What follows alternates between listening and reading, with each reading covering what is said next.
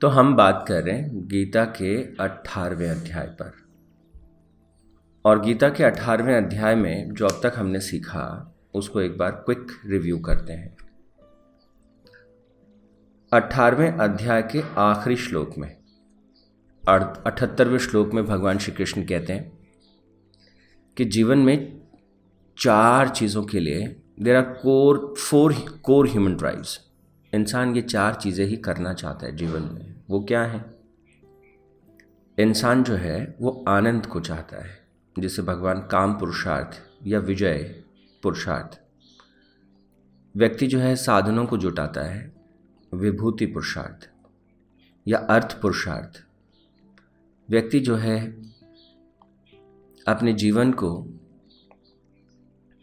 प्रकृति के साथ सीख सीखना ह्यूमन की कोर वैल्यू है। तो प्रकृति के साथ एक तालमेल में लगातार सीखते हुए, समझते हुए और ज्ञान की गहराइयों में डूबते हुए जीना चाहता है तो धर्म पुरुषार्थ।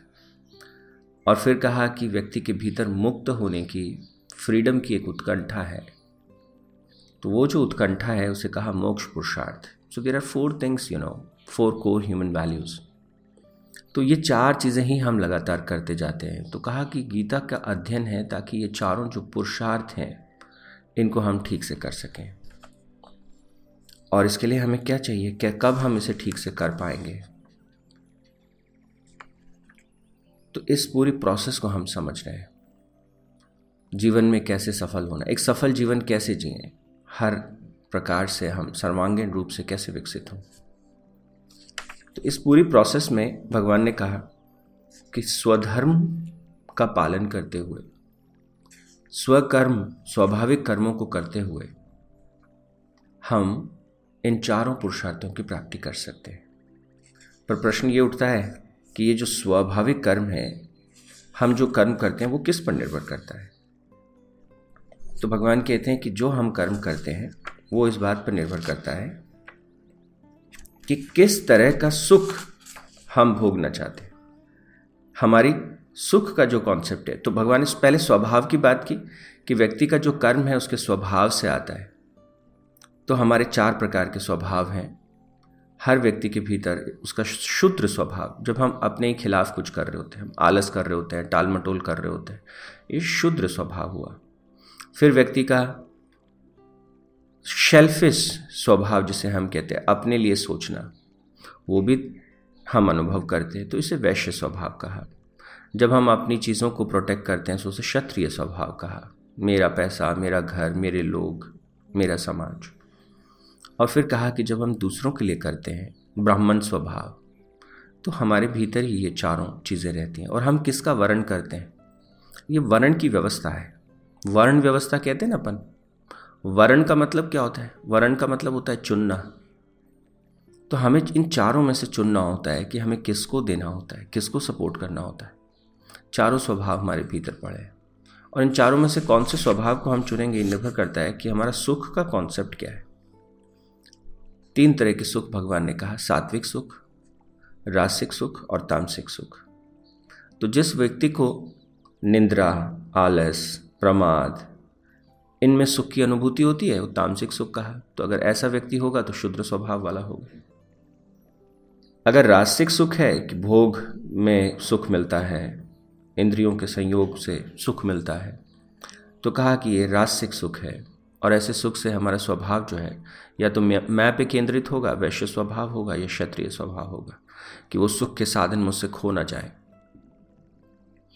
भगवान ने कहा कि अगर आपको सुख मिलता है शांत रहने से, निर्मल होने से, आत्मबोध और आत्मबुद्धि के साथ जीवन जीने से तो ये सात्विक सुख है।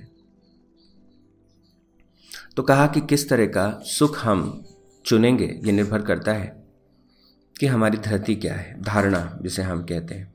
हमने धारण क्या किया है? तो pleasure seeking is a core thing all every human on planet doing that only हर व्यक्ति सुख की तरफ़ आगे बढ़ना चाहता है, और तीन प्रकार के सुख का। लेकिन ये सुख जो है, वो कौन से सुख की तरफ़ व्यक्ति बढ़ना चाहता है, ये किस पर निर्भर करता है? कि धरती पर निर्भर करता है। तुम्हारी धारणा कैसी है? तुम्हारा बिलीफ सिस्टम क्या है? तो जो बिलीफ सिस्टम है, उसके ऊपर ये निर्भर करता है। कोई कोई व्यक्ति ने ये धारण कर लिया है।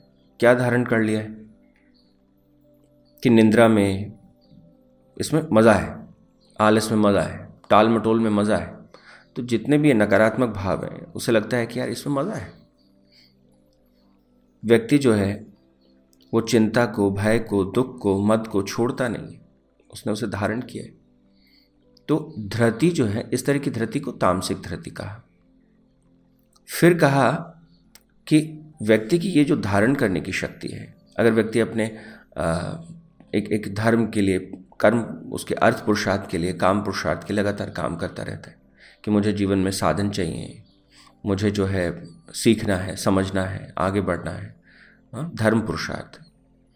तो कहा कि ऐसा जो व्यक्ति है जो अपने लिए करना चाहता है जिसको लगता है मैं अपने और अपनों के लिए करूँ तो ये क्या कहलाता है? तामसिक धरती। और जब व्यक्ति को लगता है कि मेरा ये जीवन मुझे मिला है ताकि मैं दूसरों के लिए कुछ कर सकूँ मेरा जीवन मेरा ना होकर सबका है तो ऐसी जो भावना है वो है सात्विक धृति तो व्यक्ति जो है, वो अपनी धारणा की शक्ति के द्वारा, योग बल के द्वारा, अपने मन को, अपने प्राणों को, अपने इंद्रियों की क्रियाओं को धारण करता है। वो उनको अपने वश में रखता है। और उसको लगता है इनको वश में रखना आवश्यक है।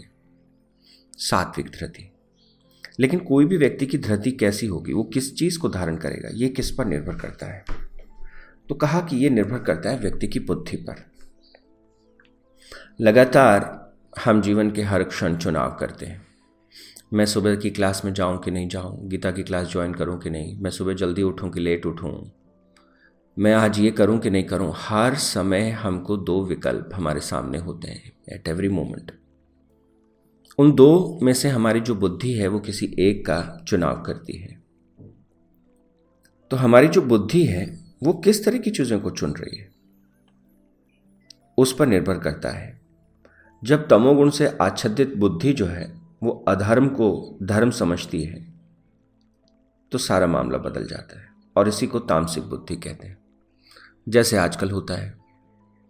तो एक उदाहरण देता हूँ। बच्चे हैं कि भैया क्या हुआ कि पार्टी करेंगे? पार्टी मतलब उत्सव मनाएँगे। अच्छा तो उत्सव मनाएँगे तो क्या करेंगे? तो अब आप अखबारों में पढ़ते होंगे कि बच्चे बहुत सारे नशीले पदार्थों का सेवन करते हैं, ये करते हैं। तो उनको क्या लग रहा है? उनको लग रहा है कि हम आनंद की उत्सव बना रहे हैं। लेकिन सच्ची में वो उत्सव किस प्रकार का उत्सव है? खुद के शरीर को नुकसान पहुँचा रहे पार्टी के नाम से खुद ही को जो है, वो क्षति पहुँचा रहे तो क्या चुना खुद के लिए? कि तामसिक बुद्धि, ऐसी बुद्धि क्या है? तामसिक बुद्धि है। अच्छाई में भी बुराई को ढूंढ रहे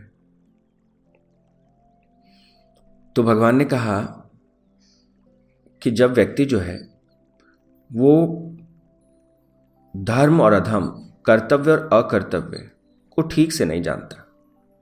मेरा धर्म क्या है? मुझे जीवन को कैसे जीना चाहिए? धर्म और अधर्म की स्पष्टता नहीं है। मेरा कर्तव्य क्या है? मुझे क्या करना है और क्या नहीं करना है? और जो करना है वो मैं क्यों कर रहा हूँ? आज सुबह से लेकर शाम तक मुझे क्या करना है? क्या मुझे इसकी स्पष्टता है? और जो मैं कर रहा हूँ वो मैं क्यों कर रहा हूँ? क्या मुझे उसकी स्पष्टता है? तो भगवान कहते हैं कि अगर ये स्पष्टता नहीं है तो ऐसी बुद्धि को रासिक बुद्धि कहा कि ठीक है, जीवन चल रहा है, हम दिन भर में थोड़ा सा अच्छा खाएँगे अच्छा करेंगे अच्छा सोएँगे तो हम बस जीवन में कोई लक्ष्य, कोई जीवन का उद्देश्य तो उधर ओरिएंटेड नहीं होकर के जैसी जैसी चीज़ें घटती रहती हैं, बुद्धि उसी अनुरूप निर्णय लेती रहती है। और तीसरे प्रकार की जो बुद्धि है, जिसे पता है, प्रवृत्ति और निवृत्ति कम, स्पष्टता है उसे। कर्तव्य और अकर्तव्य की स्पष्टता है उसे। भय और अभय की स्पष्टता है उसे। बंधन और मोक्ष, उनको वो समझती है, जानती है। ऐसी बुद्धि सात्विक बुद्धि कहलाती है।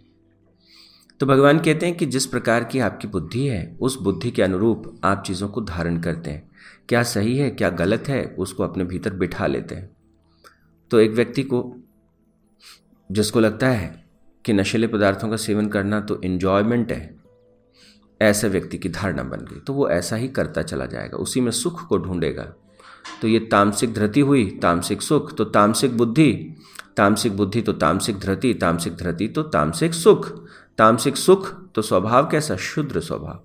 शुद्र स्वभाव तो कर्म कैसे? किस जो उसके कर्म होंगे, वो भी शुद्र के समान होंगे। और ऐसा व्यक्ति जीवन को क्या करता जाएगा? सिमेटता चला जाएगा, नष्ट करता चला जाएगा। तो बुद्धि जिस प्रकार की होगी, वैसा जीवन हम जीते चले जाते हैं। तो यहाँ पर ये तो स्पष्टता हो गई, है ना? लेकिन अब अगला प्रश्न हमारे मन में क्या आता है? ये जो बुद्धि है वो किस पर निर्भर करती है? मतलब मैं कई बार गीता पढ़ता हूँ तो मुझे लगता है कि यार कितना साइंटिफिक कितना सिस्टमैटिक किसी भी चीज़ को कैसे एक्सप्लोर किया है? कैसे गहराई में जाते हैं? कहते हैं, आपकी बुद्धि जो है, वो निर्भर करती है वॉट यू डू आप दिन भर में क्या करते हैं? कौन से कर्मों को करते हैं और कौन से कर्मों को छोड़ते हैं? तो जिस प्रकार के आपके कर्म होंगे, जिस प्रकार के कर्म आप सुबह से लेकर शाम तक करते चले जाते हैं, उनके अनुरूप तो यहाँ पर भगवान ने कहा, करता। कैसा करता? अगर मैं करता हूँ तो एक व्यक्ति जो है, वो घमंडी है, धूर्त है, दूसरों की जीविका का नाश करने वाला है, आलसी है दीर्घ सूत्री है, ये बड़ा कमाल का शब्द है दीर्घ सूत्री दीर्घ सूत्री से क्या मतलब है कि अल्प काल में किए जा सकने वाले कार्य को बहुत अधिक समय में करने वाला, इसे दीर्घ सूत्री का तो ऐसे कर्ता को भगवान तामसिक कर्ता कहते हैं। तामसिक कर्ता अगर कोई है तो क्या हो रहा है? धीरे धीरे उसकी हैबिट्स फॉर्म होती चली जाती हैं। और तामसिक कर्ता कर्ता की जो बुद्धि है, वो कैसी हो जाएगी? तामसिक बुद्धि हो जाएगी तो तामसिक धृति होगी। और तामसिक सुख की ओर जाएगा और जीवन का नाश करेगा। तो हम क्या कर रहे हैं, उसे हमें बहुत ध्यान से देखना चाहिए। सुबह उठने से लेकर रात को सोने के बीच हम कैसे करता है, कौन सी चीज़ों को कर रहे हैं, कौन सी चीज़ों को छोड़ रहे हैं। रात से करता भगवान ने किसे कहा? जो आसक्ति से युक्त है, कर्मों के फल को चाहने वाला है, लोभी है, दूसरों को दुख देने वाला है, पवित्रता से रहित है। हर्ष और शोक में डूबे रहने वाला है। ऐसे कर्ता को रासिक कर्ता कहा। और भगवान कहते हैं कि जो कर्ता संग रहित है, ये बड़ा कमाल का वर्ड है। जो कहता है, सही मायने में मैं करने वाला नहीं क्योंकि जब मैं कुछ भी करता हूँ तो मुझे शरीर की आवश्यकता होती है, मन की आवश्यकता होती है, बुद्धि की आवश्यकता होती है, ज्ञान की आवश्यकता होती है। मुझे बहुत सी चीज़ों की ज़रूरत होती है। ये शरीर मैंने नहीं बनाया। इस शरीर की व्यवस्था को मैं नहीं चलाता। इस मन को मैंने निर्मित नहीं किया। ये पूरा सिस्टम जिसके द्वारा मैं कार्य करता हूँ, ये सिस्टम मैंने नहीं रचा, मैंने नहीं बनाया। तो फिर कैसा करता भाव? किसी भी कार्य को करने के लिए हमको प्रकृति की आवश्यकता होती है। हर रूप में पर्यावरण के रूप में वातावरण के रूप में प्लैनेट हम्म, के रूप में हर तरह से। तो कैसा कैसे मैं हो सकता हूँ? तो कर्तापन से भगवान क्या कहते हैं? कौन सा? कर्ता संग्रहित। और अहंकार युक्त वचन न बोलने वाला अहंकार से रहित। धैर्य और उत्साह से युक्त। कार्य की सिद्धि होने या न होने में निरंकार रहने वाला। ऐसा जो करता है, उसे सात्विक कर्ता कहा। तो भगवान कहते हैं, हम किस प्रकार के करता हैं? उसके अनुरूप हम चुनते हैं। क्या चुनते हैं? जैसे हम करता है, उसके अनुरूप हमारी बुद्धि निर्मित होती चली जाती है। जैसी हमारी बुद्धि निर्मित होती चली जाती है तो बुद्धि कुछ चीज़ों को चुन लेती है, धारण कर लेती है। फिर वो चीज़ें जो है ऑटोमेशन मोड में चली जाती हैं सबकॉन्शियस में चली जाती हैं डीप डाउन धृति उसी को कहते हैं। वो विचार जो आपके भीतर बहुत गहरे जम गए हैं, ठहर गए धृति तो एक व्यक्ति के भीतर हर धर्म जो है व्यक्ति को क्या सिखाता है? टॉलरेंस प्रेम, सौहार्द, भाईचारा। लेकिन अगर आप देखें कि धार्मिक सहिष्णुता जो है, वो गायब होती जाती है। एक व्यक्ति जो एक धर्म का है, दूसरे धर्म के व्यक्ति को अजीब तरीके से देखता है। तो क्या हो रहा है कि उसकी जो धारणा है उसमें कहीं ना कहीं ये बात जम गई है कि जो मेरा धर्म है या जो मैं जिस तरह से पूजा अर्चना करता हूँ, वही तरीका गलत सही है, बाकी सामने वाले का गलत है। तो ये धारणा जब बैठ जाती है तो व्यक्ति हर दूसरे तरीके से पूजा पाठ करने वाले व्यक्ति को गलत नज़र से देखता है। तो जिस प्रकार की धारणाएँ हमारे भीतर बैठ जाती हैं, उसके अनुरूप जैसी धरती, वैसे सुख की कामना। और जैसा सुख की कामना, वैसा स्वभाव। और जैसा स्वभाव, वैसा कर्म, और जैसा कर्म, वैसा जीवन। तो अब प्रश्न ये उठता है कि हम किस प्रकार के करता हैं? ये किस पर निर्भर करता है? तो कर्ता जो है, वो कैसे बन रहा है? तो यहाँ पर हम दो चीज़ों के बारे में कल और बात करेंगे। आज के लिए इतना ही। ओम तत्सत परमात्मा ने नमः ओम शांति शांति शांति ही